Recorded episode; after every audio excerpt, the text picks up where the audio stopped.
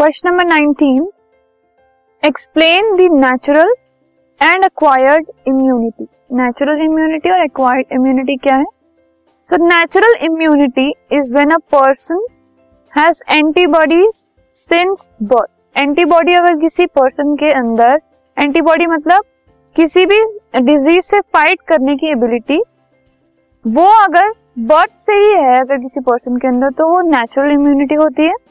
Acquired immunity is when a person suffers from disease once अगर कोई person एक disease से एक बार सफ़र करता है so antibodies for these particular disease causing antigen form in the body and the person does not get the same disease again ठीक है?